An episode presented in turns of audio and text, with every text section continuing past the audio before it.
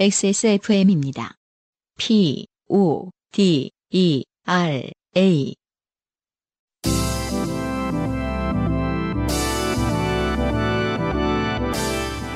요즘은 팟캐스트 시대.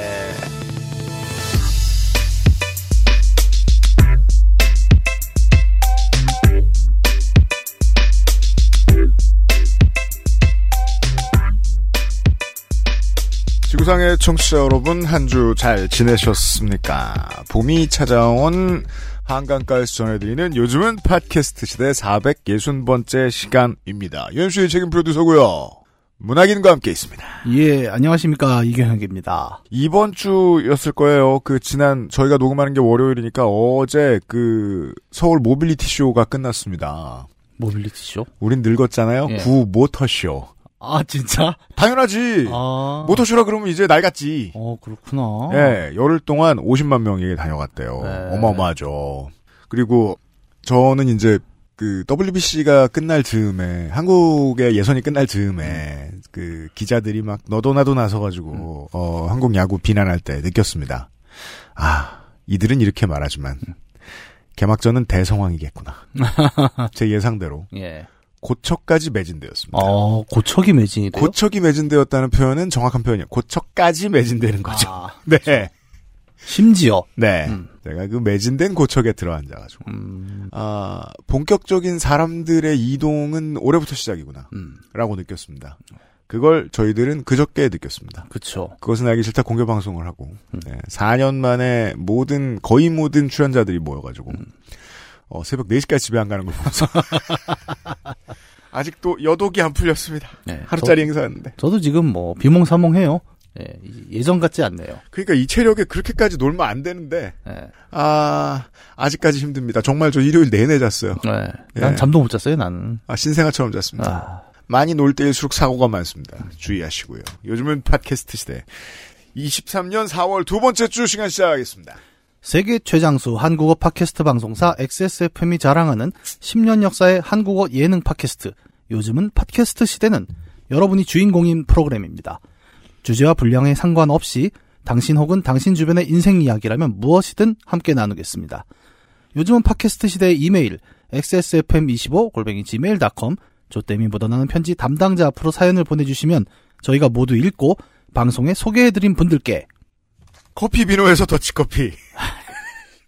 잠, 주식회사 잠, 잠과 술이 덜 깼어요. 예.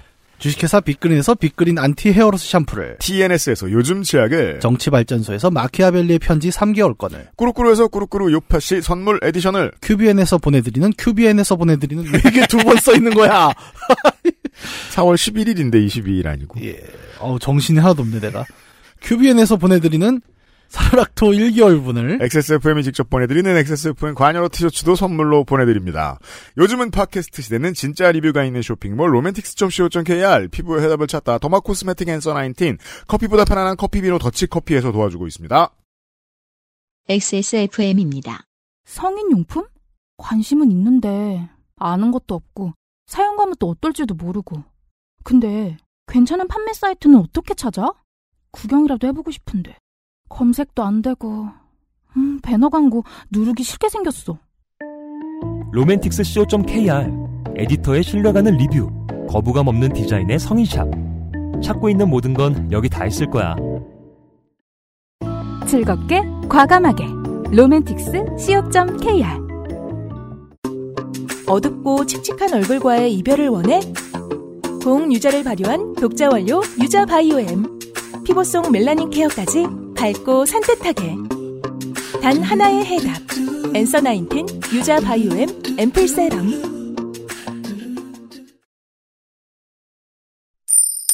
좋게 된 광고주. 지난 공개 방송에서 가장 많은 사람들을 만나고 가장 많이 인사하고 다녀야 했던 존재는 사람이 아니고 조물주입니다. 유면상 PD가 바빴습니다. 예, 안녕하십니까. 아까 전에 문학인이 본인을 이렇게 예 이러면서 등장하시던데. 네, 피곤할 때 하죠 보통 그걸 맞아요. 네, 안녕하세요. 그 지난 공개 방송 참 인상 깊은 하루였습니다. 네. 네, 그 각종 물건을 팔진 않았으나, 음. 네, 많은 것들을 많이 드리고 많이 팔고 그랬는데. 네. 그러니까 네. 뭔가 아 그 저희 그 이벤트 같은 것도 많이 그 준비를 했었는데 음. 그 오늘도 이제 몇몇 담당자와 통화를 했는데 음. 어느 현장을 가도 이렇게 좀 참여도가 뭐 그러니까 뭐 열기가 높다고 해야 되나? 음. 그런 현장이 없었던 것 같다 이런 그좀 긍정적인 평가를 하더군요. 그러니까요. 반응 좋아요. 네. 감사합니다. 우리 청취자들이 열정적인 것 같아요. 음. 네. 그래서 굉장히 감사드리고요. 음. 네. 어 이제 그 진정하고 음. 어, 물건도 팔고 그렇죠. 여느 때와 다름없이 돌아가야 됩니다. 본업으로 돌아옵니다. 그렇습니다. 로맨틱스. 음. 가정의 달을 맞이해야죠. 음. 네, 어, 엄마와 아빠로 존재만 하고 있는 그 음. 남녀분들을 위해서. 음. 그외 인터넷에서는 그, 저, 부부끼리 왜 그래 뭐 이런 얘기 많이 하잖아요. 예. 그러니까 가족끼리 왜 그래. 네. 네, 그런 얘기 많이 하는데 그게 밈인지 뭔지 이제 모를 지경에 온 것 같아요. 음. 네, 그리고 이제 남의 가정사에 그런 부분들을 별로 얘기 안 하잖아요. 나이 들면 그런 얘기 잘 안 하게 되잖아요. 예. 그래서 그런지는 모르겠으나, 네, 우리는 그 가족이니까 음. 더 진솔하고 화끈하게 네, 아? 지내보자 아. 이런 의미입니다. 네. 그래서 이게 이제 참고하세요. 유면상 PD가 이제 되게 오랜 시간 동안 그냥 부부였고 앞으로도 계속 그럴 가능성이 높기 때문에 음. 계속 부부 부부 하는데 아무나 다 사세요. 아니 나는 지금 부부만이란 얘기가 아닙니다. 네. 네, 기다리세요. 알았어. 부부의 날도 있고 다음 달에 아, 가정의 부부의 날이 달이라고 있어요? 하니까 네, 부부의 날 날이 있어요. 오. 네. 그렇구나. 음. 그래서 음. 하여튼 아무나 다 사시고요. 음. 그래서 일단 가족끼리 그런 일이 있더라. 그 아 이 양반이 말 꼬이게 하네. 진짜. 잘못했습니다. 아니 그 인터넷 커뮤니티 보면은 아 부부끼리 왜 그럽니까? 아, 가족끼리 그런 게? 많아요? 아, 장모님 딸한테 왜 그러세요? 이런 이런 얘기들이 엄청 많아요. 그래가지고 아니 나는 그걸 보면서 그렇게 생각하는 거죠. 아니 이게 현실이야? 음. 아니 이게 현실이면 사실 썩 건강하지 않은 그러니까요. 시, 네. 아버지 아들로서 동의하고 싶지 않네요. 그런 관계들도 많이 있구나. 그런데 이제 그 왜 그런 거 있잖아요. 저는 그 일종의 미디어나 이런 역할이 네. 그런 것들을 부추긴다고 생각을 하거든요. 음. 네, 우리가 뭐, 아, 나 여기서는 이런 얘기 하지 않아요. 네. 그건 아닌 거. 무슨 말인지 이해했습니다. 네, 이해했습니까? 아, 네, 네, 좋습니다. 네. 이해했습니다. 그래서, 이해했습니다. 네, 어, 10만원 이상 구매하시면은, 음. 라샵 2 페로몬 오일포 우먼 K540. 야, 이건 향수에 이렇게 이름 길기 쉽지 않은데. 그러게요. K540이면 무슨 저, 국방부에서 주는 것 같아요. 그러니까요. 아니, 램이 저- 몇 기가인가요? 북한 난소 방송 같은 느낌이에요. 그러게요. 의미를 알 수 없는. 그이 사람들이 그 만드는 데는 진심인데 이름을 못 줘요. 아. 어, 이게 천연 페로몬이 들어간 진짜 페로몬 향수입니다. 그래요? 그래서 네, 요- K540이. 이 향수를 검색을 해봤더니 후기가 네. 좀 있더라고요. 예, 예, 예. 자, 자, 후기가 너무 말도 안 되게 자기가 모태솔로였는데 이걸 뿌리고 생겼다는 거야. 사람이? 네. 무한에서 아니, 아니 그 사람들이 후기를 적어놓은 게 사람을 복제해 주나요? 그 옛날에 그리고- 무한 단물 이런 거 보면 왜 발음은 쌍꺼풀이 생겼어요. 할렐루야. 그런 거죠. 예. 뭐 결혼했다는 사람도 있고, 예, 진짜 명약입니다, 명약. 아무튼 예. 여성용이고요. 뭐 남 남자는 뭐 페로몬 없나? 뿌려. 아니, 근데 저건 여성용이라면 남성용 없어요? 오일포 우먼이지만, 음. 네, 뭐 남자도 뿌리면 알았습니다. 네, 뭐라도 생기겠죠. 음. 어, 그래서 그 유, 유부들은 이제 음. 집에서만 뿌리는 걸로 네. 어, 하, 하기로 하고 음. 어, 아까 말씀드렸던 5월 12일이 부부의 날입니다. 음. 네, 그래서 각종 부부들 이날 참고하시고 음. 그때까지 진행하고요. 어 그리고 각종 그 이벤트에 응모하신 분, 네. 네, 액세스몰에서 그 응모한다는 게 용기가 필요하죠. 어, 그럼요. 로맨틱스에는. 음. 근데 응모 그렇게 용기를 내서 응모를 해놓은 다음에 왜 당첨된데 주소 안 보내? 물건을 받을 용기는 없나 봐요. 음. 음, 그래가지고 그런 분들이 좀 쌓였답니다. 네. 그래서 어, 뒤늦게라도 지금이라도 음. 물건은 언제든지 그 당첨 선물은 보낼 수 있으니 음. 지금이라도 연락을 하셔라. 음. 이렇게 이제 전해 왔고요. 네. 그리고 좀 그런 이벤트 했을 때 참여 많이 좀 부탁드린다. 그렇습니다. 네. 그렇게 말씀을 드리겠습니다. 많이 참여해 주시고요. 로맨틱스 co.kr. 네. 성인 인증만 하면 그다음부터 장벽이 없습니다. 그 다음에는 앤서 19. 앤서 19 유자 all-in-one tone-up 크림 46% 할인하고 유자 그립톡도 증정한답니다. 네. 이 그립톡은 뭐 유자가 그려져 있겠죠. 아, 실제 유자로 그립톡을 만들면은 오래 못 써요. 네, 다 녹아버리거든. 끈, 끈끈하고. 그럼요. 네. 그래서 유자 세럼 그리고 유자 세럼 크림 toning 패드 네. one plus one. one plus one이래요? 네, one plus one인데 어 가격이 막 19,000원밖에 안 되죠. 뭐야, 그게? 늘. 말이 안 되니까 우리는. 네. 그리고 여기 그, 그 마트에서 흔히 보는 가장 즐거 기분 좋은 멘트 중 하나 음. 그 교차 가능. 아, 네. 음. 예. 세럼 크림 가능. toning 패드가 교체가 가능합니다. 네. 이 할인율이 최대 한 72% 정도 됩니다. 음. 네. 그리고 3만 원 이상 구매 고객은 그 프리미엄 괄사. 괄사. 자, 여기서 문학인한테 질문 들어갑니다. 괄사가 뭘까요? 내가 알 리가 없지 않습니까? 예. 괄사는 뭘까? 과일씨 이런 거 아닙니다. 괄사. 괄사. 스페인어 같군요, 약간. 괄사. 그 이렇게 손에 쥐면 네. 뭐 격투기용 같이 보이지만 그렇죠. 누굴 때리지 않고 네. 내 턱을 문지르며 네. 턱이 그 V 라인이 되게끔 아, 기도하는 예, 그런 그거 거. 이름이 괄사예요? 네네네네. 전데 저 그림은 또 처음 봤다. 저게 상당히 그 사실 뭐가 어디에 쓸지 모르는 사람은 아무것도 할 수 없어요. 음, 한자어인가요? 네. 아, 진짜? 음. 야, 과일사는. 음, 괄사. 뭐 이런 건 줄 알았지. 과일사 한자예요? 네. 어 그렇군요. 어나 왜 유럽에서 온 것 같은 그런 느낌이었는데. 나무나 뭐 뿔 이런 걸로 만들죠. 아 음. 그래서 그거 같은 문지르면은 음. 효과가 있다고 이제 믿는 사람들끼리 음. 믿는 이제 사람들끼리. 네, 3, 3호에 모여 말을 전하고 그러다가 이제 탄 탄생한 걸 텐데 그죠? 음, 물론 뗀석기 시대에는 이제 농사도 짓고 무기로도 쓰고 했을 것입니다. 아 역사 긴 겁니다. 그랬다가 근데, 심심하면 얼굴 관리하고. 근데 실제로 실제로 효과가 있, 있습니다. 음. 네, 없으면은 그 수많은 인간들이 그렇게 하진 않죠. 그래서 요거 3만 원 이상 음. 구매하시면 요 프리미엄 과일사 네. 무조건 증정하니까 음. 받아가시고요. 음. 그리고 이제 또 새로운 이벤트를 준비하도록 하겠습니다. 그렇습니다. 가정의 달이거든요. 네. 네. 액세스몰에서 앤서 19을 만나 주십시오. 감사합니다. 김현선 PD 수고하셨습니다. 네.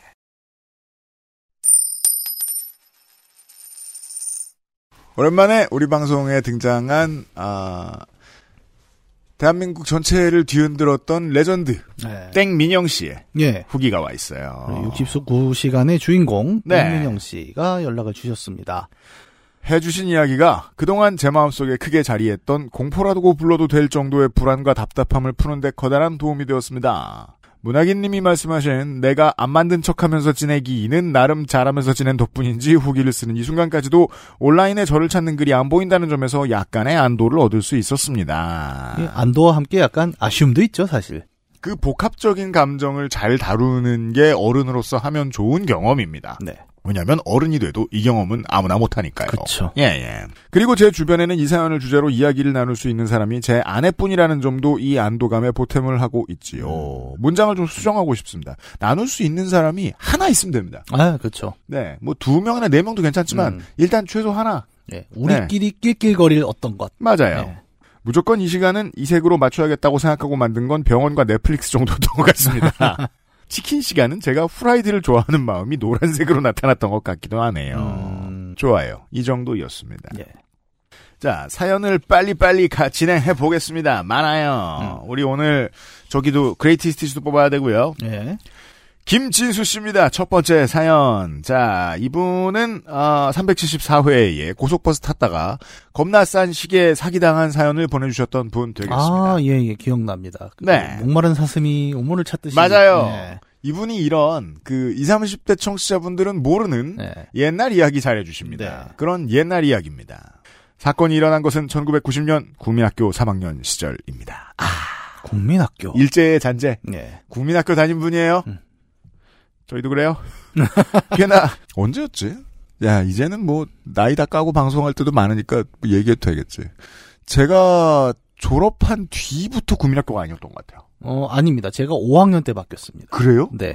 뭐 지역 편차야 뭐야? 그랬어요? 예. 아 아무튼 저 저도 이제 정체성이 초등학생이 아니긴 네. 하기 때문에 그러니까 국민학교로 들어가서 음. 초등학교로 졸업장을 받은 세대들. 그랬구나. 그 그때 되게 이상했었어요. 음. 이름이 그게 뭐야? 이러면서 네. 아하 차라리 소학교로 해라. 하하 이런 생각이 나. 네. 그때는 이런 생각을 못 했죠. 그러니까 초딩이라는 단어가 음. 이렇게 다양한 의미를 담게 될 줄은 정말 상상을 못 했던 거고. 맞습니다. 이제는 그때는 PC 통신 처음 시절에는 국딩이라 그랬단 말이에요. 어 그럼요. 예. 근데 그게 사라지고 초딩. 더 기분 나쁘잖아요, 뭔가. 음. 예, 그 용어에 이제 공헌을 한 게 초등학교를 한 이름이기도 하죠. 아, 그죠. 왜냐면은 그렇게 아무렇게나 부르고 싶은 의지가 그 좋아요 아이디어를 만들어내는 동력이기 때문에 네. 소학교라고 했어도 이상한 단어는 만들어냈을 것 같아요. 소딩. 소딩. 꽤나 시간이 지난 사건이지만 학년을 정확히 기억하는 건 몇 가지 이유가 있습니다. 지금은 어떤지 모르지만 제가 국민학교를 다니던 시절 저희 학교는 대부분 나이든 중년의 여자 선생님들이 대부분이었습니다. 음, 뭐 저도 그랬던 것 같아요. 네. 허나 그 사건이 일어났던 3학년 때 담임 선생님들은 다른 선생님들과 다르게 젊은 선생님이셨고 어린 제가 그 선생님을 살짝 흠모했던 기억이 뚜렷하게 남아있기 때문입니다. 대단히 길게 설명하실 일은 아닌 것 같아요. 근데 그러면 기억이 잘 납니다. 예. 아무튼 저는 3학년에 올라가면서 처음으로 만난 젊은 선생님께 잘 보이기 위해 수업 시간에는 선생님의 모든 수업에 집중을 하고 있었고 음. 과로 지금은 어떤지 모르지만 그때는 담임 선생님이셨던 선생님이 전 과목을 수업하셨습니다. 맞아요. 그랬어요. 음. 음악, 미술, 체육 등등. 예. 과로. 자녀가 없으신 케이스죠. 그러면. 어, 그렇죠. 아니면 자녀가 너무 어리시거나 음. 예, 초등학교는 똑같이 담임 선생님이 전부 다 하고요. 음. 예, 중학교 올라가면 처음으로 이제 전공 선생님이란 걸 만나게 되죠. 선생님 눈에 들기 위해 공부도 나름 열심히 했던 기억이 납니다. 그렇지만 저의 어설픈 첫사랑은 생각지도 못한 곳에서 난관을 만나게 되는데 음. 그것은 다름 아닌 체육 수업이었습니다. 일주일에 하루 이틀 정도 체육 시간이 시간표에 있었던 기억이 나는데 당시 선생님께서는 줄넘기를 주제로 몇 주에 걸쳐 수업을 하기 시작했습니다. 예. 애들 줄넘기 가르치기 힘들 거예요. 요즘은 그래서 학원에서 많이 또 가르치죠. 학원에서도 가르칩니까? 예, 그러니까 그 뭐 수행 평가 이런 음. 게또 들어가다 보니까 음. 어 동네 태권도 학원들이 아 그렇죠. 예, 또 줄넘기를 이제 같이 가르치기도 하고 네. 그래서 우리 쌩쌩이라고 하나요? 태권도 학원은 참 그 도장은 인- 그 기초 인프라 중에 기초 인프라예요. 예, 그러니까 이 나라에. 이름만 태권도를 달았지 사실은 이제 아이들에게 필요한 모든 것. 예, 무술이님을 숨기죠. 그렇죠. 육아로 둔갑을 했지만 음. 아, 사실은 무술 도장이다. 그죠. 관장님들의 비밀이죠. 네. 나 원래 그런 거 배웠다. 네. 격기 배운 사람이다. 그럼요. 첫 수업에는 줄넘기를 해본 적이 없거나 줄넘기에 어설픈 아이들이 많아서인지 기초부터 수업하셨습니다. 줄넘기 줄의 길이 조절하는 법, 줄넘기 할 때 자세 등등 아주 기초적인 것이었습니다. 음. 하지만 저는 다른 대다수의 아이들이 줄넘기를 어려워할 때 아주 자신감이 넘치는 상태였습니다. 음. 두살 터울의 형이 먼저 학교에서 줄넘기를 배우고 집에 와서 줄넘기 연습을 할 때부터 옆에서 따라하기 시작을 했고 형을 이기고 싶은 경쟁심에 형보다 더 줄넘기를 열심히 집 근처 놀이터에서 했던 경험치가 있었기 때문이었습니다. 네. 싱글 플레이보다 멀티 플레이가 좀 실력 향상이 되죠. 저 자식을 이기겠다. 아무래도 그렇습니다. 예. 네. 무엇보다 줄넘기만은 다른 어떤 동급생들에게도 뒤처지지 않을 자신이 있었습니다. 음. 이게 그 사연 읽을 때마다 느끼는 건데요. 이렇게 오래전 일에 그 심리적 기제를 어떻게 다 기억하지? 아 이게 그 그런 거 있잖아요. 글로 재구성하면서 떠오르나 봐요. 그 데스노트 보면은 그 아, 예. 야가미 라이토가 이제 데스노트 를 일부러 포기해서 기억을 잃었다가 음. 손에 다시 딱 들어올 때 왜 그동안의 기억이 다다다닥 또 이런 노트죠. 노트를 딱 잡는 순간 그런 것 같아요. 예, 그런 것 디테일이. 다 돌아옵니다. 역시나 이어지던 체육 시간에 줄넘기의 두각을 나타내던 제게 담임 선생님께서는 줄넘기를 정말 좋은 자세로 잘한다며 음. 칭찬을 아끼지 않으셨습니다. 그날 체육 시간이 끝나갈 때 선생님은 반 아이들을 모아놓고 공지를 하셨습니다. 예. 정확한 내용이 기억나진 않지만 요약하면 다음 체육 수업이 줄넘기를 주제로 하는 마지막 시간이니까 줄넘기 시험을 보겠다는 내용이었던 걸로 기억을 합니다. 어, 시험을 봐요? 음. 그랬던 거. 그 왜 다른 건 제가 노트를 안 잡아서 기억 안 납니다만 어 우리 시대의 모든 과목은 결국 다 시험으로 끝나지 아, 않았던가. 생각해보니 그렇네요. 예, 뜀트리든 줄넘기든 예, 예, 맞다. 높이뛰기든 그때는 월말고사 같은 것도 있었군요. 생각해보니. 저도 음. 이제 대본을 잡으니까 기억이 돌아오기 네. 시작을 했는데, 어, 맞아요. 그 점수가 있었을 겁니다, 실제로. 그랬던 것 같아요. 예. 예. 시험의 방법은 당연히 가장 오랫동안 줄에 걸리지 않고 줄넘기를 해야 한다는 내용이었습니다. 저는 제가 자신 있어 하는 줄넘기였기에 속으로 시험날이 다가오기만 고대했습니다. 시간이 흘러 드디어 저에게 지우고 싶었던 그날이 다가왔습니다. 음. 저는 전날 저녁부터 만반의 준비를 했습니다. 우선 집 앞 공터에서 마지막 컨디션 조절을 하고 몸 상태를 체크했고 다음날 체육 시간에 지장이 없게 항상 과식하던 저녁밥을 적당히 먹었으며 잠자리에 누워서 내일 체육 시간에 벌어질 영광스러운 상황을 머릿속으로 되뇌이며 잠이 들었습니다. 와, 이건 뭐 BGM 나올 것 같아요. 그, 빠바바, 빰빰빰빰. 제가 그 얘기하려고 그랬어요. 그래요. 어, 더 퍼스트 슬램덩크의 내용이죠. 송태섭이 형을 이기려고 음. 농구를 열심히 했다. 스포한 거 없습니다. 더 보시면 돼요. 만약에 안 보신 분, 안 보신 분 있으면 어차피 안 보실 분인 거 알아요. 평소에 아침잠이 많던 저였지만 줄넘기 시험이라는 설레는 quest가 있던 날이어서인지 마치 소풍날 아침에 엄마가 안 깨워도 스스로 일어나듯 졸린 눈을 비비며 잠에서 깼습니다. 당시 다른 학교는 어땠는지 모르지만 저희 학교는 체육 시간 있는 날에는 학생들이 체육복을 입고 등교하는 게 자연스럽던 시절이었습니다. 이건 뭐 예나 요즘이랑 뭐 비슷비슷할 그쵸? 겁니다. 네. 저는 옷장에 있던 체육복을 입고 줄넘기를 챙겨 가벼운 걸음으로 학교를 향했고 드디어 대망의 체육 시간이 되었습니다. 음, 나이 들어서 느끼게 되는데요. 뭔가 그 사람들 앞에 나서서 해야 하는 어떤 중요한 일이 있을 때 전날에 상상하면 절대 그대로 안 됩니다. 네, 네, 맞아요. 천퍼. 오히려 그 부담감이 약간 음. 그 무대에 선 사람을 이렇게 짓누르는 것도 있죠. 너무 네. 상상을 화려하게 하고. 그니까요. 예. 생각한 결과는 죽어도 나오지 않습니다. 음, 준비해놓지 않은 이상. 예. 예. 그 준비해도 안 나오고요.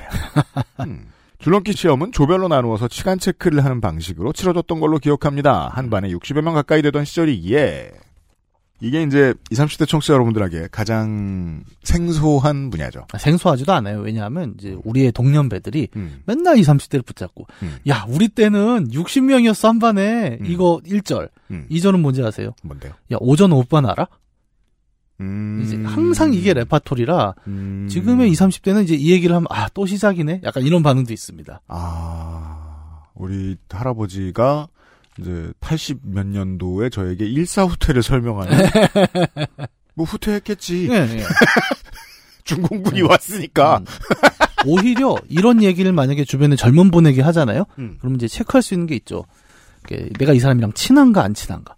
야, 우리 때는 한 반에까지 하면 아, 형 됐어. 그만해. 가 나오면 친한 관계. 아, 신뢰 관계가 좀 쌓여 있는 거. 예. 근데 그게 아니고 상대가 조용히 있다. 음, 안 친해요. 예. 절대 아, 처음 들어서 호기심에 가만히 듣고 있는 게 아니죠. 아, 꼰대 여러분께 그래서 이런 조언을 드릴 수 있어요. 음. 그런 말을 할 때 가만히 있다. 예. 그럼 빨리 끊고 예. 그 다음부터는 영원히 예의를 지키면 된다. 저번 애증의 정치클럽 시간 때 제가 오전반 오후반 이야기를 했고 유피디님이 60명 이야기를 했고 건조 에디터가 가만히 듣고 있었죠. 근데 그 전에도 이미 저는 애증의 정치 클럽과 친하지 않다는 건 알고 있었기 때문에 다시는 그런 말 안 하면 되겠습니다. 번호 순으로 잘라서 몇 개조로 나누고 1조부터 줄넘기를 시작하고 선생님은 시간 체크를 하는 방식이었던 걸로 기억합니다. 제가 속한 조는 중간쯤이었고 앞조 아이들이 시험 보는 것을 운동장 바닥에 앉아서 구경하고 있었습니다. 앞조 아이들은 역시나 저의 경쟁 상대가 될 수준이 아니었고 저는 속으로 역시 내가 우리 반 1등이겠구나 하고 자신감을 채우며 순서를 기다리고 있었습니다. 음. 잠시 후 제가 속한 조의 테스트가 시작되었고 저는 자신 있게 줄넘기를 시작했습니다.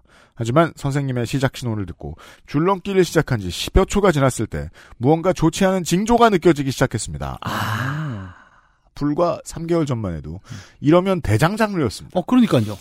아니에요? 문제는 바로 체육복 바지였습니다. 이거 바지면 더 그렇지. 바지가 묵직해졌습니다. 뭐 이런. 바지와 대장은 하는 일이 좀 다르긴 합니다. 아, 그 바지가 직접 보통 연결되기도 네, 하지만 대장이 투수면 네. 바지는 아니에요? 그래서는 안 됩니다. 포수는 화장실이 있습니다. 당시는 1990년. 그 당시의 체육복은 학교와 문방구에서 팔던 싸구려 재질의 체육복들 뿐이던 시절.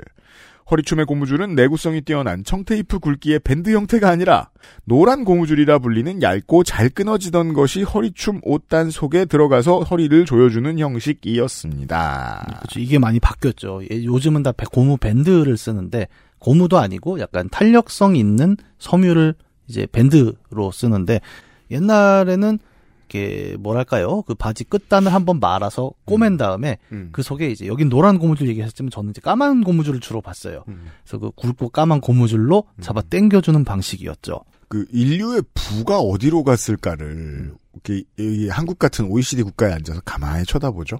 그러면 공업용 자재의 재질이 바뀌어요. 음, 예.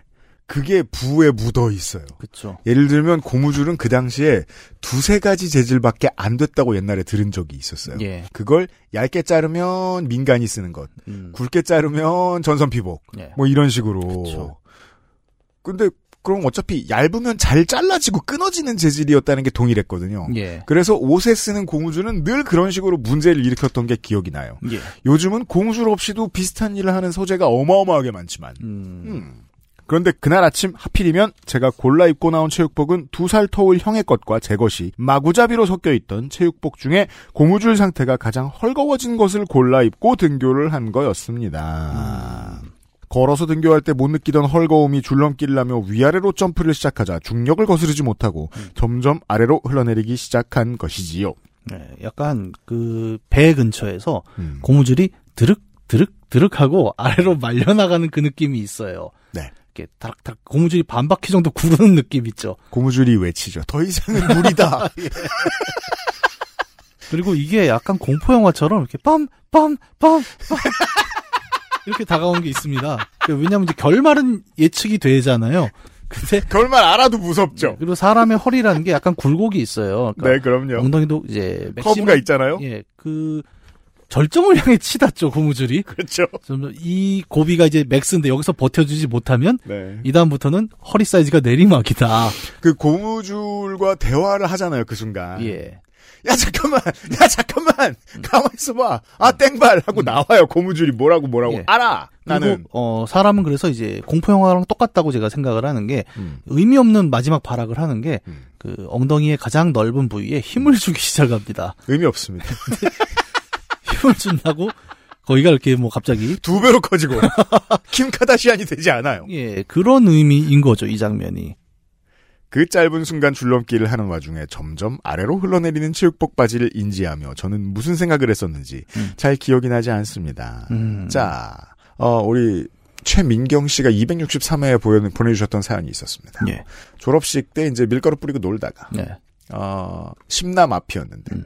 친구가 자기가 도망가려고 하는데 이제 치마 끝단을 잡고 땡기는 바람에 예. 치마가 찢어져서 어. 고백은 못하고 엉덩이만 보여주는 히트작이 있었지요. 네. 어 근데 영원히 잊지 못할 것 같긴 하네요. 비슷한 구조이들. 예. 네.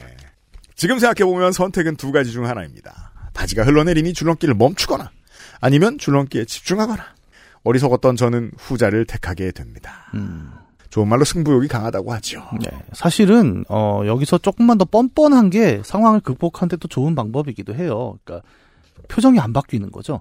오히려 더 열정적인 표정? 아, 그렇죠. 예. 이렇게 되면은 아무도 웃지 못합니다. 오라로 예. 가만 있어. 그러니까 대중을 눌러버리는 어떤 압도적인 포스. 음. 예. 그러면은 야, 이렇게 얘기해요, 사람들이. 아, 바지가 내려갔어! 막 이렇게 웃지는 않아요. 바지가 내려간다.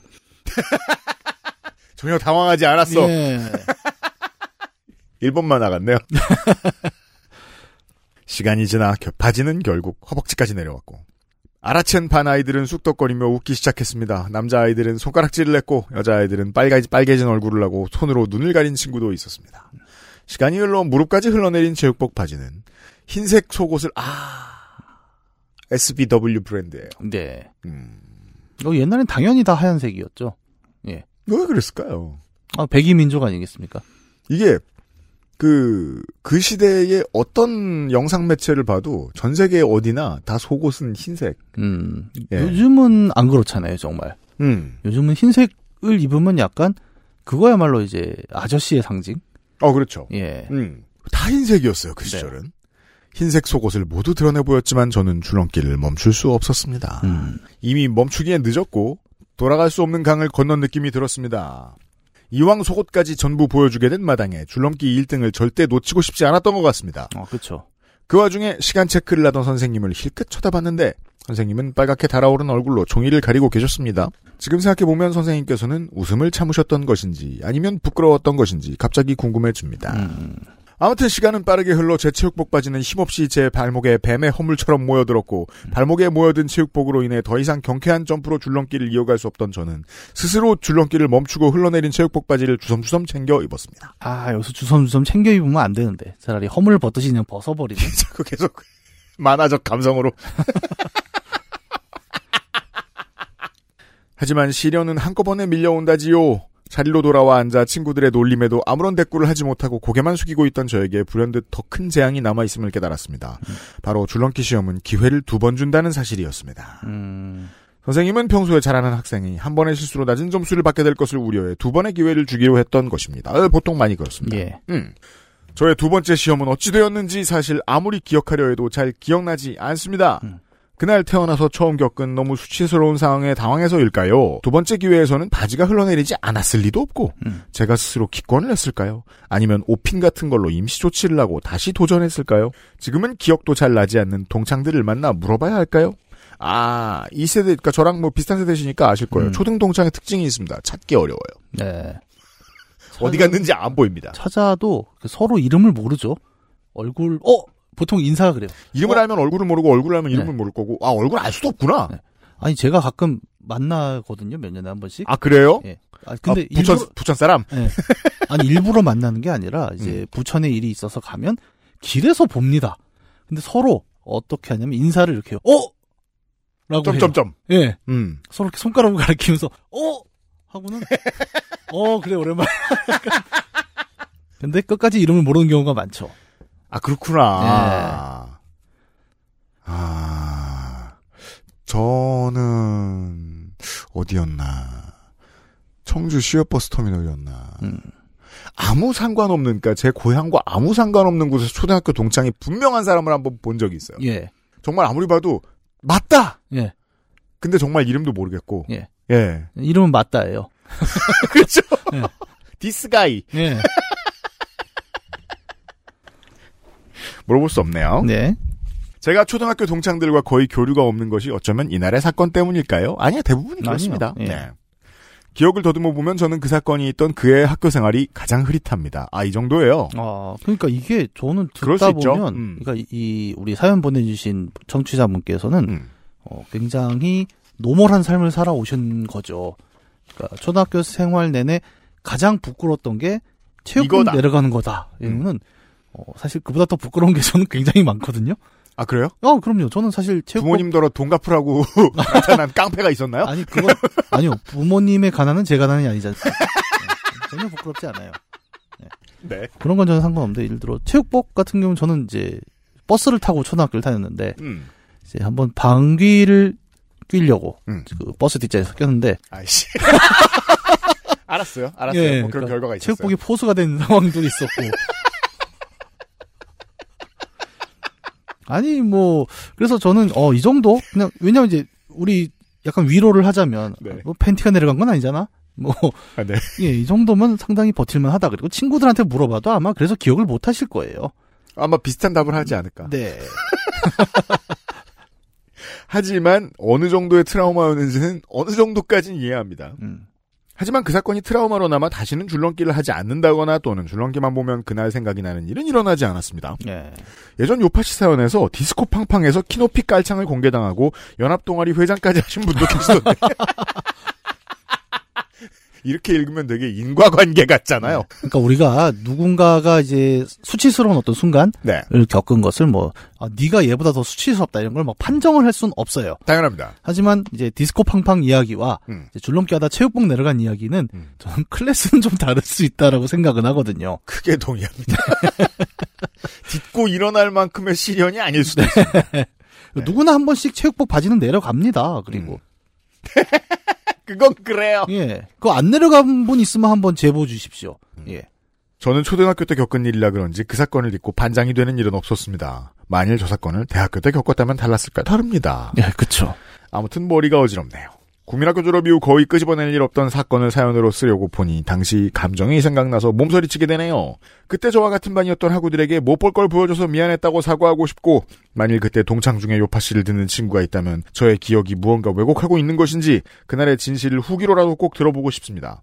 저의 두 번째 테스트는 어찌 되었나요? 라고 묻고 싶어지네요. 이렇게 후기를 공개적으로 요청을 하시면 제가 한 가지 예측을 해보자면 많은 분들이 어 혹시 어느 학교 누구 아니었을까요? 라고 후기가 올 수 있습니다. 왜냐하면 학교마다 한 놈이 있을 수 네. 있다. 그러니까 줄넘기 때 체육복이 내려가는 일은 음. 아주 유니크하게 벌어지는 일이 아니라고 저는 때문입니다. 생각합니다. 네, 굉장히 많이들 보셨을 거예요. 저도 지금 본 것 같거든요. 혹시 고향이 부천이시면 연락을 주십시오. 새벽에 갑자기 쓰느라 이야기만 길어진 것 같습니다. 안승준 형님 떠나시기 전에 꼭 읽히고 싶어 보내려 했지만 음. 가게를 마치고 집에 오면 12시가 훌쩍이라 이제야 보냅니다. 아 1층 노동자시구만요. 네. 늦었지만 그간 고생하신 안승준님께 너무 감사드리고 새로 합류하신 음. 이경영님 정은정님께도 앞으로 좋은 진행 부탁드리며 마칩니다. 네. 모두들 건강하세요. 빠염. 아, 좀 어쨌든 뭐 너무 이게 별거 아니다라고 제가 말씀을 드리는 건 결코 아니고 음. 아, 그러니까 너무 몸서리를 치신다까지 이제 걱정을 하시니 음. 사실 뭐 오랜만에 떠올려서 더 그럴 수도 있고요. 그렇죠. 그러니까 이불킥이라고 하지 않습니까? 그러니까 음. 자신이 저질렀던 순간들은 물론 창피하긴 합니다. 근데 음. 어 뭐랄까요? 어, 의외로 내가 부- 너무 부끄러운 어떤 순간이 음. 남들에게는 그냥 어 있을 수 있는 일이야라고 받아들일 수도 있다. 라고 생각하시면 좀 마음이 편하지 않을까요? 제가 앞에 이제 263회 최민경 씨 사연에 대해서 잠깐 말씀을 드렸는데, 네.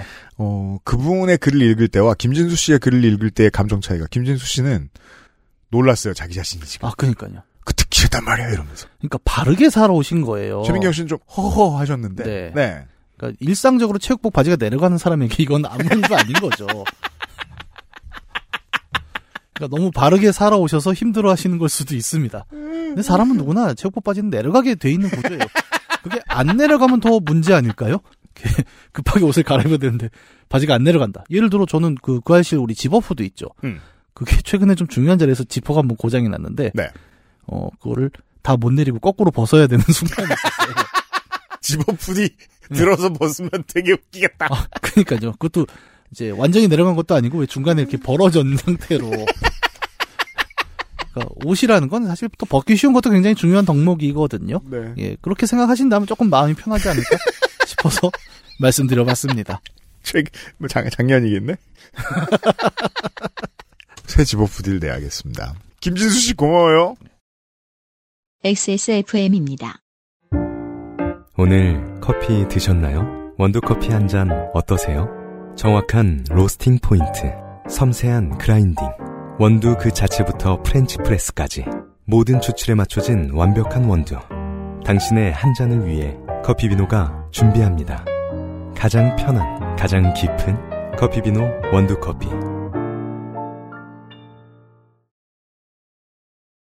zip-up hoodie는 언제 나오나요? 저는 굉장히 그걸 작업복처럼 오래 입었습니다. 맞아요. 얼마 전에 보니까 그 손목 그 시보리라고 하나요? 음. 다 해져갖고 이제 너무 오래 입었어요.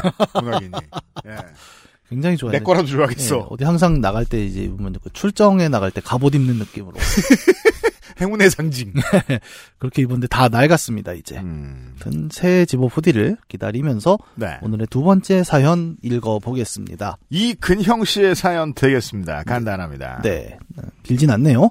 저는 지금 재택근무 중입니다. 그래서 출근 시간과 기상 시간이 큰 차이가 나질 않아요. 음. 그래서 간단하게 씻고 오전 업무를 하고 점심이나 돼야 이제 좀 사람다운 행색을 갖추곤 합니다. 아, 네. 네, 보통 이제 재택하시면 다 그렇죠. 음, 예. 맞아요. 하지만 그날은 점심 약속이 있는 날이었습니다. 일을 끝내고 씻으면 점심 시간에 맞출 수가 없죠. 그래서 그날 오전에 해야 할 업무는 딱 두 가지. 일단 하나를 평소보다 빨리 마치고 잠깐 여유가 있는 틈에 샤워를 하기 시작했습니다. 음. 저희는 주로 메신저를 통해서 업무를 처리합니다. 음. 예, 제가 요걸 잘 몰라요. 그러니까 이 재택 같은 게 보편화되기 이전에 회사를 다니다 보니까 음. 이제 그런 요새는 업무 협업 tool도 많지 않습니까? 요새는 재택하시는 분들이 좀 많아가지고 회사원들 중에. 음. 네, 그래서 그런 협업 tool, 뭐, 그냥 메신저만 되는 게 아니라, 뭐, 음. 파일 공유부터 시작해서 음. 회의 tool까지 다 있나, 아마 이런 걸 많이 쓰시던데, 맞아요. 그렇게 해서 재택을 하고, 이제 메신저로 하시는데, 음. 회사 나갈 때도 그랬습니다만, 재택이다 보니까 더 메신저 소통이 잦아지게 됐고, 음. 이를 놓치지 않고 확인하고자 스마트워치 알람에도 메신저를 연동해 두었습니다. 음. 아, 약간 위기겠네요. 네, 계속 음. 읽어보죠. 보죠.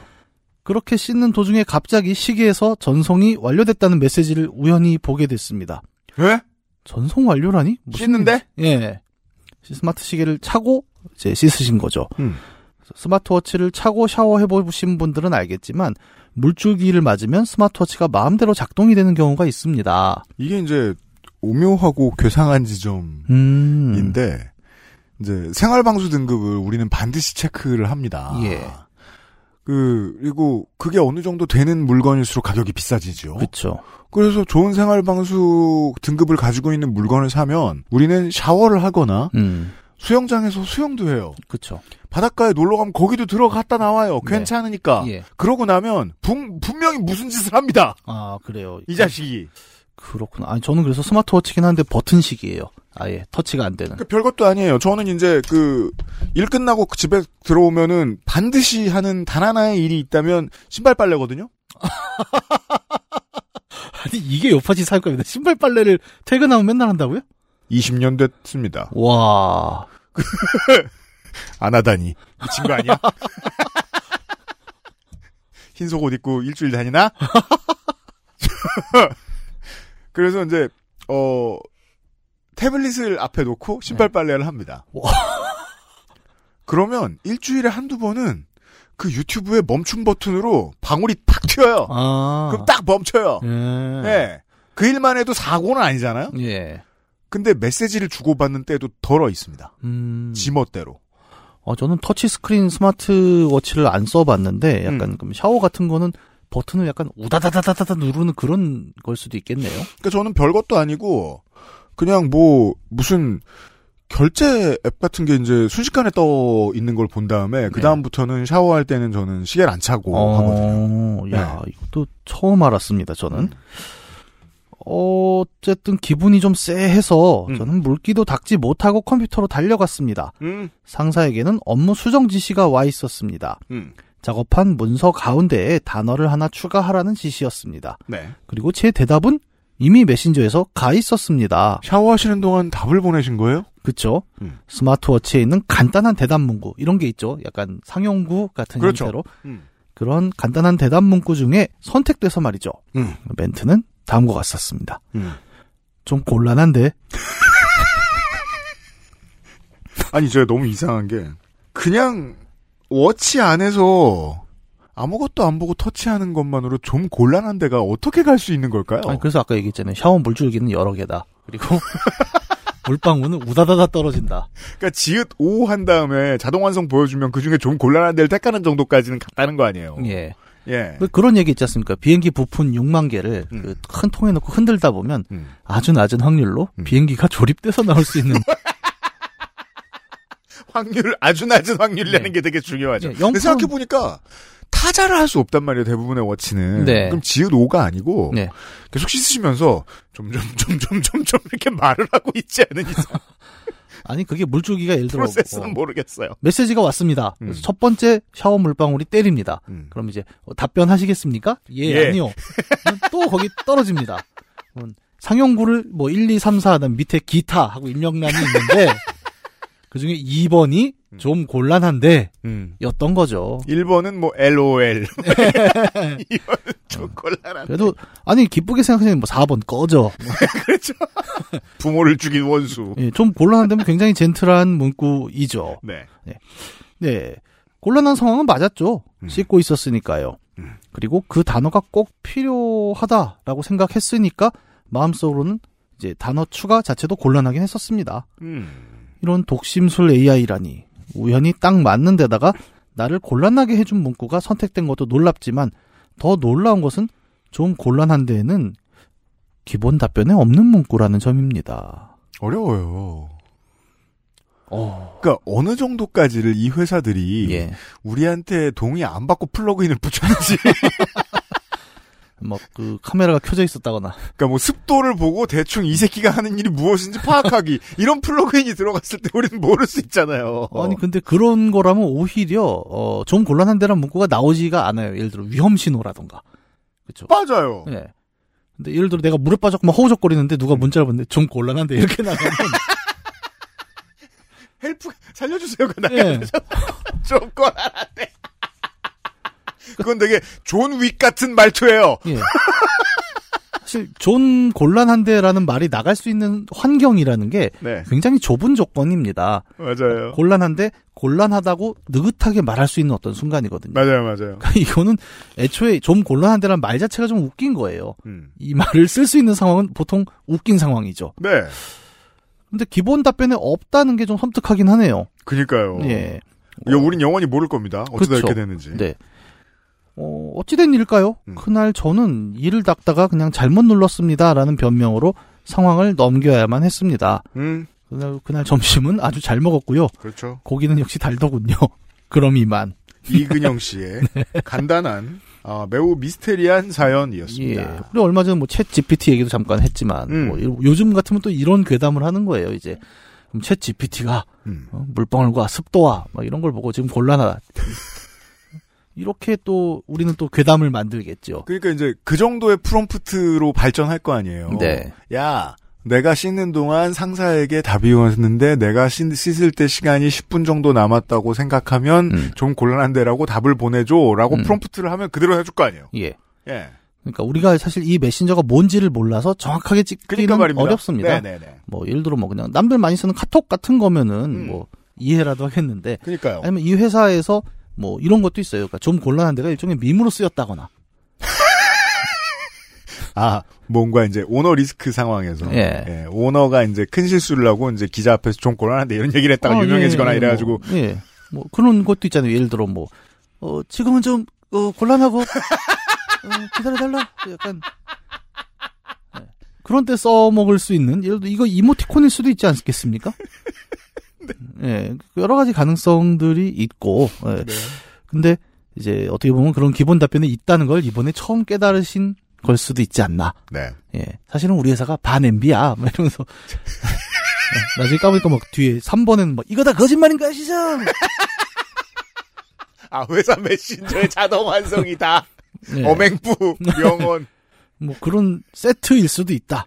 아마 이번 기회에 좀 배우신 게 아닐까. 네. 기본적으로 예, 누가 모르는 존재가 와서 어, 뭐 내가 만약에 모르는 존재예요. 음. 그러면 누군가의 메신저에다가 좀 곤란한 데를 넣지는 않을 것 같습니다. 예, 더 웃기거나 더 심각하거나겠죠. 그렇습니다. 본의 아니게 이근영 씨의 사연은 어, 직원조기 장르로 분류하도록 하겠습니다. 감사합니다. XSFM입니다. 충분히 뿌려도 당기고 건조해?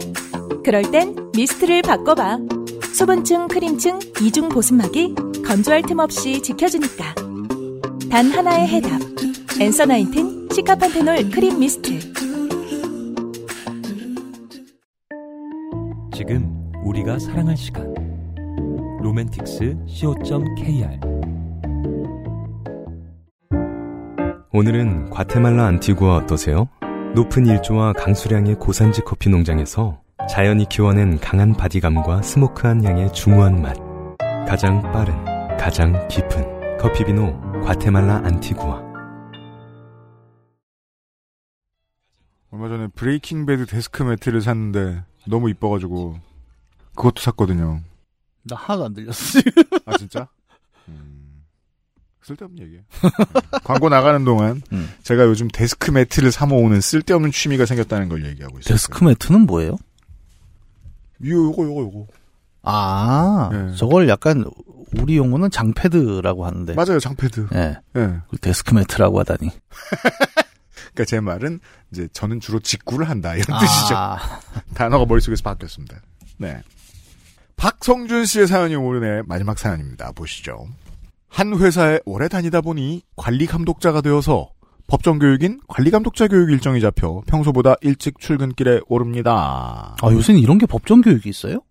요즘은 법정 교육이 너무 많죠. 음, 예. 아, 그 XSFM도 이런 걸 하나요? 관리 감독자 하시잖아요.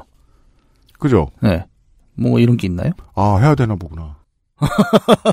그 뭐 몇 가지는 이제 저, 저희는 오인이야 사업장이라 해당이 안 되는데 아, 하라고 자꾸 자꾸 메일 주는 거 있어요. 네. 그저 뭐냐 온라인 안전 교육이나 아니면은 그 성교육이나 뭐 몇 가지 네. 그 큰 사업장에서는 반드시 해야 되는 거 있지 않습니까? 예, 예. 음. 아, 이런 게 있으면 알려주셔야 되는 게 저도 이제 그 사업주다 보니까. 이제 예 법인이 되셨어요? 네, 음. 그쵸. 음. 평소 철밥통이라 불리는 회사에서 루틴대로 생활해 왔는데 교육장까지는 거리가 멀어 30분 정도 일찍 출발해서 멀리 가야 하니 커피나 차를 사가지고 가야겠다는 생각이 들어 가는 길에 있는 드라이브스루 커피숍에 신호대기 중 미리 주문을 해놓고 드라이브스루로 진입합니다. 와. 한국에는 드라이브스루 커피숍을 운영하는 프랜차이즈가 몇 개 없죠. 예. 네, 대충 몇 개 중 하나입니다. 그래서 좀 기억은 잘 나요. 그러니까 음. 어디에 가면 있더라. 드라이브스루가 있더라. 네. 그죠. 현재 시간 오전 8시 10분. 내비에 남은 시간 42분. 도, 착해서 주차하고 강의실에 가면 좀 빠듯하겠다는 생각을 하면서 드라이브스루에 진입을 했는데 앞차가 이상합니다. 음. Y자 이건 자 운전자들만 이해할 수 있는 사연일 것 같긴 합니다. 네. Y자 갈림길에서 왼쪽은 드라이브스루, 음. 오른쪽은 매장 주차장인데 예. 큰 곳들은 이렇게 돼 있죠. 예. 우측으로 진입을 하시다가 제가 갈림길에 거의 도착했는데 후진등이 들어옵니다. 예. 앞차가 후진등을 넣기 시작했다는 뜻이죠. 네. 평소 도로에서 운전이 서툰 운전자들을 만나면 양보하는 편인데 오늘은 제가 바쁘다 보니 순간 고민이 왔지만 양보해 드렸습니다. 예. 그 차를 따라 진행을 하는데 갑자기 또 서더니 후진등이 또 들어오네요. 아, 그러니까 그거죠. 그 옛날 그 나폴레옹 개그 있잖아요. 이산이 아닌 개벼. 와, 저는 사실 되게 공포로 다가옵니다. 예. 드라이브 스루에서 후진하는 차는 살다 본 적이 없잖아요. 예. 근데 아침 8시 10분이면 뭐 지역에 따라 별좀 미친놈이 다 있어요? 그런 게 아니라 지역에 네. 따라 다를 수는 있지만 그 앞차가 후진할 만큼의 음. 공간적 여유도 있을 수 있는 거죠. 음. 그러니까 이게 뭐 예를 들어 서울 시내면 어렵죠. 8시 10분이면. 근데 음. 어, 조금 차가 덜 붐비는 공간에서라면 음. 뭐 왜냐면 내가 후진하려면 내 뒷차도 없어야 되거든요. 맞아요. 예. 근데 그런 여유가 살짝 있었던 시간이니까 이제 그나마 다행이지. 네. 현재 시간 8시 13분. 음. 내비에 남은 시간 45분. 아, 늘었어요. 아, 그렇죠. 늘죠. 앞차는 못 가고 교통량이 증가하는지 내비에 남은 시간은 늘어만 가는데 앞차 차주는 드라이브 스루에서 주문하는 단말기를 지나치고 어. 다시 또 후진 기어를 넣으십니다. 아, 이쯤이면 이제 생각이 악마가 들어옵니다, 머릿속에. 음. 저거 일부러 저러네. 그러니까요. 이 새끼 권력을 시험하네. 아, 왠지 느낌이 주문하는데도 오래 걸릴 것 같다는 느낌이 들어 이번에는 비켜주지 않았습니다. 근데 이제는 비킬 수도 없지 않아요? 앞차인데? 그죠? 아, 그냥 버티고 있는 거. 이제 뒤에도 차가 올 테고 슬슬. 예. 후진 기어는 들어오는데 뒤로 오지는 못하고 우물쭈물. 음. 저는 속으로 그냥 포기하고 나가. 우리 모두 살 길은 그냥 네가 없어지는 거야. 음. 라는 생각을 하고 있는데 저는 사실 이것도 어 다른 때 같으면은 참 도시 사람이 속도 좀내 이렇게 생각하겠지만 네. 이때는 저는 이해해야 되는 게 맞다고 보는 게 예. 이때면 모두의 출근 시간이에요. 네. 예. 이거 양보해 주고 싶은 사람 아무도 없습니다. 네. 차량 우측 차문이 앞뒤 두 군데 모두 열리는 찰나. 어? 뒤에서 그러면 뒤에 동승하신 분이 내리시는 건가요? 그런가 봐요. 예. 앞에서 크루분도 이 광경을 보고 계셨는지 차주님 위험해요. 그냥 앞으로 오세요. 어, 그쵸. 하시네요. 예. 차라리 빠져서 뭐 따로 조치를 취하는 게 낫겠죠. 예.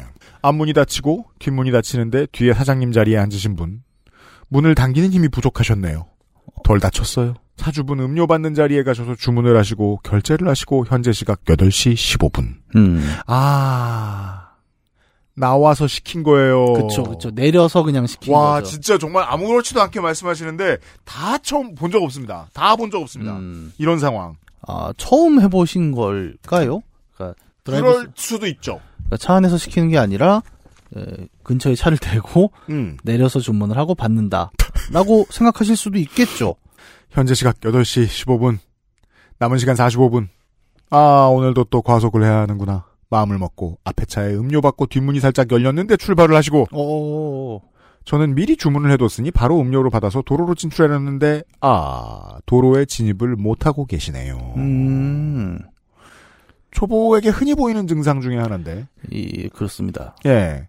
그냥 끼어 들어가면 되는 이제 좌회전 자리에서 안절부절 오래 하는 것. 네. 이건 옛날 평소 같으면 봐줄 수 있습니다만 음. 앞에 겪은 게 있어서 아니 근데 오히려 이럴 때 우리가 앞차를 한 번 더 생각해야 되는 것도 있는 게 당연합니다.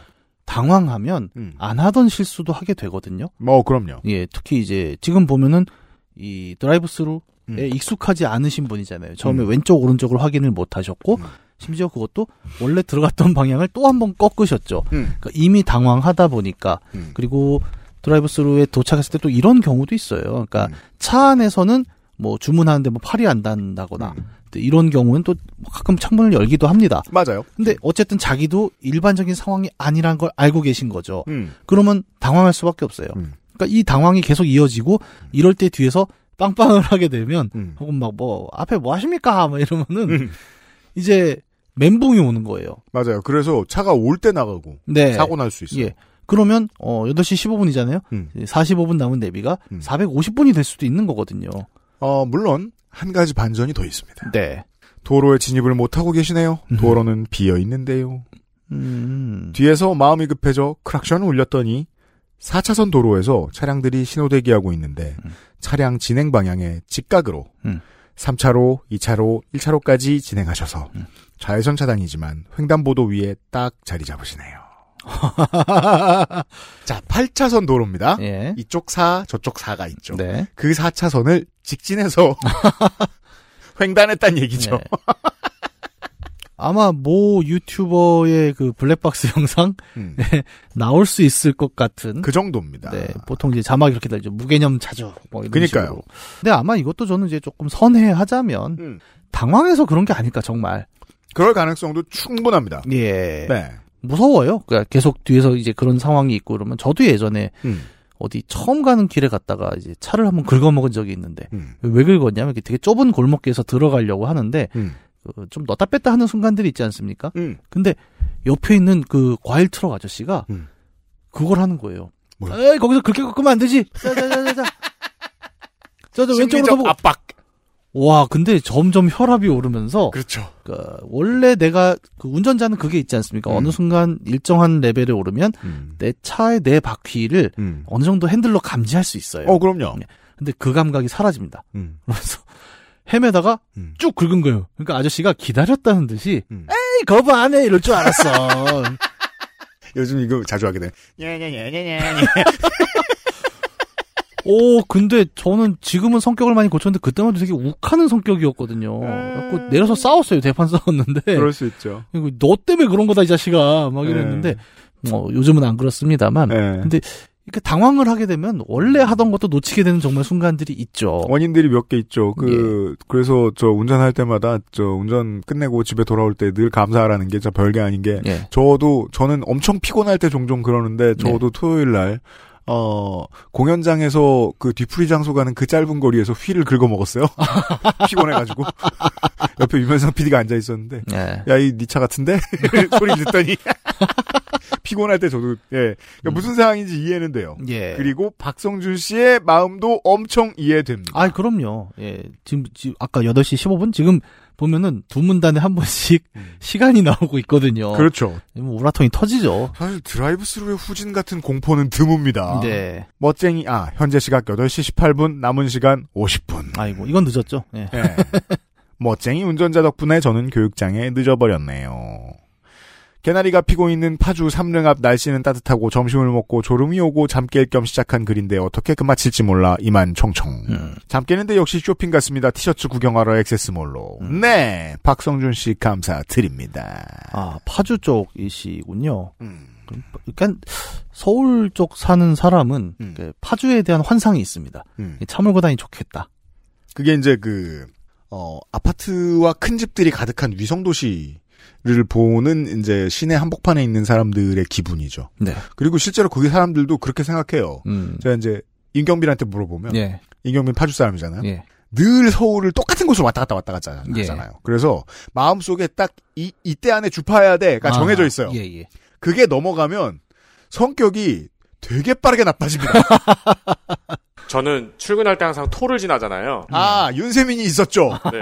그 가장 무서운 거 2위가 이제 현금 요금소에서 음. 후진. 아, 많죠.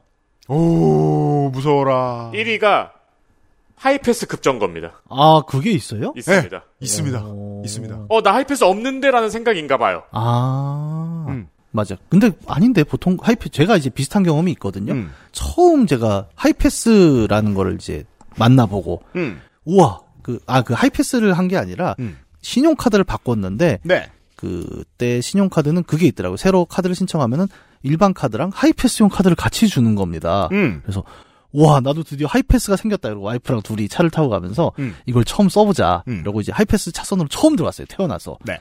그리고 쫙 가면서 음. 하이패스 카드를 이렇게 하늘로 딱 대고 갔어요 음. 근데 음. 삐삐삐삐삐삐 이러는 겁니다 음. 그러니까 저는 하이패스 기계가 있는 줄 몰랐거든요 네. 그러니까 그냥 카드를 대면 되는 줄 알았어요 그죠. 그죠. 근데 이제 와이프는 그걸 겪고 약간 이런 얘기를 하는 거예요 아니 뭐 맨날 뭐 첨단 기술 이런 거 막 설명충 대박 막 이런 거 하다가 야, 이게 바로 하이패스라는 거야 잘 봐 삐삐삐삐 사모님이랑은 안 싸우셨나요? 아니 뭐 맨날 싸우는데 당신 때문에 이런 거야. 어 근데 나중에 이제 친구한테 물어보니까 그게 기계에 넣는 카드라 그러더라고요.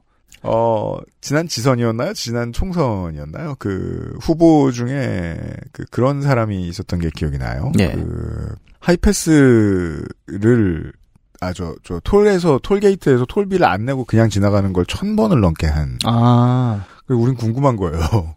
하이패스가 없는 채로 네. 그 전후진을 계속 하루 종일 했나? 아니 우선 어떻게 그게 가능하지? 그 예전에 무슨 지상파 TV에서 그 잡는 프로그램도 있었습니다. 아, 네 맞아요. 그래갖고 국세청에서 잡더라고요 보통. 음, 음. 어, 근데 야 하이패스 후제인이라니는. 그 제가 드리고 싶은 말씀은 그겁니다. 이렇게 그러니까 차가 지나가면서 무엇을 할 수 있게 해놓은 시스템은 그 어떤 경우에도 뭐 안 됐다고 돌아오라고 시키지 않는다. 그럼요. 예. 차라리 보내고 나중에 청구를 하죠. 네, 안전이 제일 중요하니까. 아, 그럼요. 음. 어, 그런 실수를 하실 분들을 위해서 미리 말씀드립니다. 음. 박성준 씨 고생 많이 하셨고요. 네. 네. 460번째. 요즘은 팟캐스트 시대. 반드시 하고 지나가야 하는 걸 하면서 마치겠습니다. 자, 어, 사연이 엄청 많았던 한 달이었고, 무시무시한 사연이 엄청 많았던 한 달이었습니다. Greatest Hits 후보들을 만나보시겠습니다. 저는, 어, 4개 정도가 보여요. 예. 우선 456회. 김재경 씨의 예. 어, 대체 현실 장르. 예. 예, 동생이 수첩을 잃어버려가지고 갔던 아파트의 경비원 아저씨가 예. CCTV를 계속 돌려보더니 사실 알고 보니 그분이 시간 여행자였네. 예. 평행 세계의 시간 관리자. 네, 그 시간으로 돌아가면 그때는 거기 있다. 예. 하면서 확신을 가지고 계속 말씀하시던 그는 무엇을 경비하고 있었는가? 이 사연. 예. 그리고 457회 김동욱 씨. 음. 아, 경남어를 굳이 숨기려 한 선생님, 의사 선생의 사연. 예. 네. 아, 아이스 아메리카노 이야기였고요. 457회에 또한 아, 김소영 씨의 사연. 예. 도라에몽 불주먹 사연. 아유, 이거 뭐 위험하기까지 했던. 네, 수많은 서울 시내 로컬들의 열렬한 호응을 얻었던. 예. 나 그 병원 알아요. 그리고는 참 대단한 참 좋은 이웃들이라는 생각이 드는 게 우리 청취자들이 예. 어, 당한 얘기 다 적어놓고 그분들이 건강하게 은퇴하셨으면 좋겠다. 아, 그렇죠. 거기다 또 어떻게 험한 말 하겠습니까, 저희가 또. 그니까 말입니다. 예. 김소영 씨의 사연. 네. 그리고 어, 지지난주 458회 네. 아, 좀 전에 후기를 남겨주신 음. 땡민영 씨의 레전드 사연. 네. 네. 주 69시간 기절시간표. 음. 온 나라를 뒤흔든. 아니, 이 정도 레전드가 지금, 음. 어, 당선이 안 될 수도 있어요. 아, 그럼요. 그런 상황이에요. 예. 제가, 저도 한번 여기 후보에 올라본 적이 있지 않습니까? 어, 네. 저는 아까 그 우리 고무줄 그 줄넘기 얘기처럼, 음. 아, 그 다음 에피소드를 열심히 들으면서, 네, 이길 수 있어. 아, 이 정도쯤이야. 그런 마음으로 이제, 그랬는데. 예, 심사에 임했는데, 네. 아, 세상, 우리 아까 얘기했죠. 음. 세상 일은 절대 상상대로 돌아가질 않습니다. 그럼요. 예, 떨어지더라고요. 네. 어, 절대 알 수 없습니다. 아, 레전드 땡민영 씨까지. 네. 4개 정도의 후보. 예. 예. 3월 요파시 Greatest Hits가 되었습니다. 요파시 Greatest Hits 팟캐스트를 구독해주신 모든 여러분, 아, 당장 가서 들어보시고, 음. 투표에 참여해주시기 바랍니다. 투표는, 아, 저희들 소셜에 곧 올라갑니다. 네.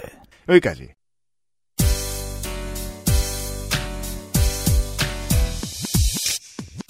(460번째) 요즘은 팟캐스트 시대였습니다 체력상 아직 그 여독도 주독도 안 풀린 두 사람이 애를 쏟보았습니다 아, 그러니까 4시까지 이게 뭐 하는 거야. 이 나이에 이럴 줄 모... 나랑 세민이는 MT를 했다고 거기서 왜냐면 정리를 해야 되니까 네. 뭐, 뭐 오늘 여파 시간이긴 합니다만 네. 에, 지난주에 행사에 참여해 주셨던 모든 여러분들 너무 감사드리고 아, 그럼요. 네 저는, 아, 저, 진짜, 제가 너무 억울한 게, 음. 그, 제가 굉장히 짧게 했어요, 그날. 맞아요 예. 근데 아직도, 뭐, 말이 많다. 그래서 회사 메일로 메일도 왔어요 뭐라고요? 문학인 코너 너무 짧다고 아, 그니까, 나는 약간, 근데 내가 당일날 얘기해 주면 네. 너무 용기가 올라갈까 봐 오늘 얘기해 주는 거야 네 의기 의기충천할까 봐 네, 어, 진정한 투머치 토커는요, 네. 그, 낄 때, 낄끼 빠빠를 잘하죠. 그렇죠 예, 저는 아주 짧게 치고 빠졌습니다. 자부심이죠, 이건. 이런 거 제일 좋아합니다 나 조금 말했다 라고 말하기 돌아오지 않는 캐치볼 짤 보셨어요? 뭔데요 반대쪽에 박찬호 선수가 있습니다.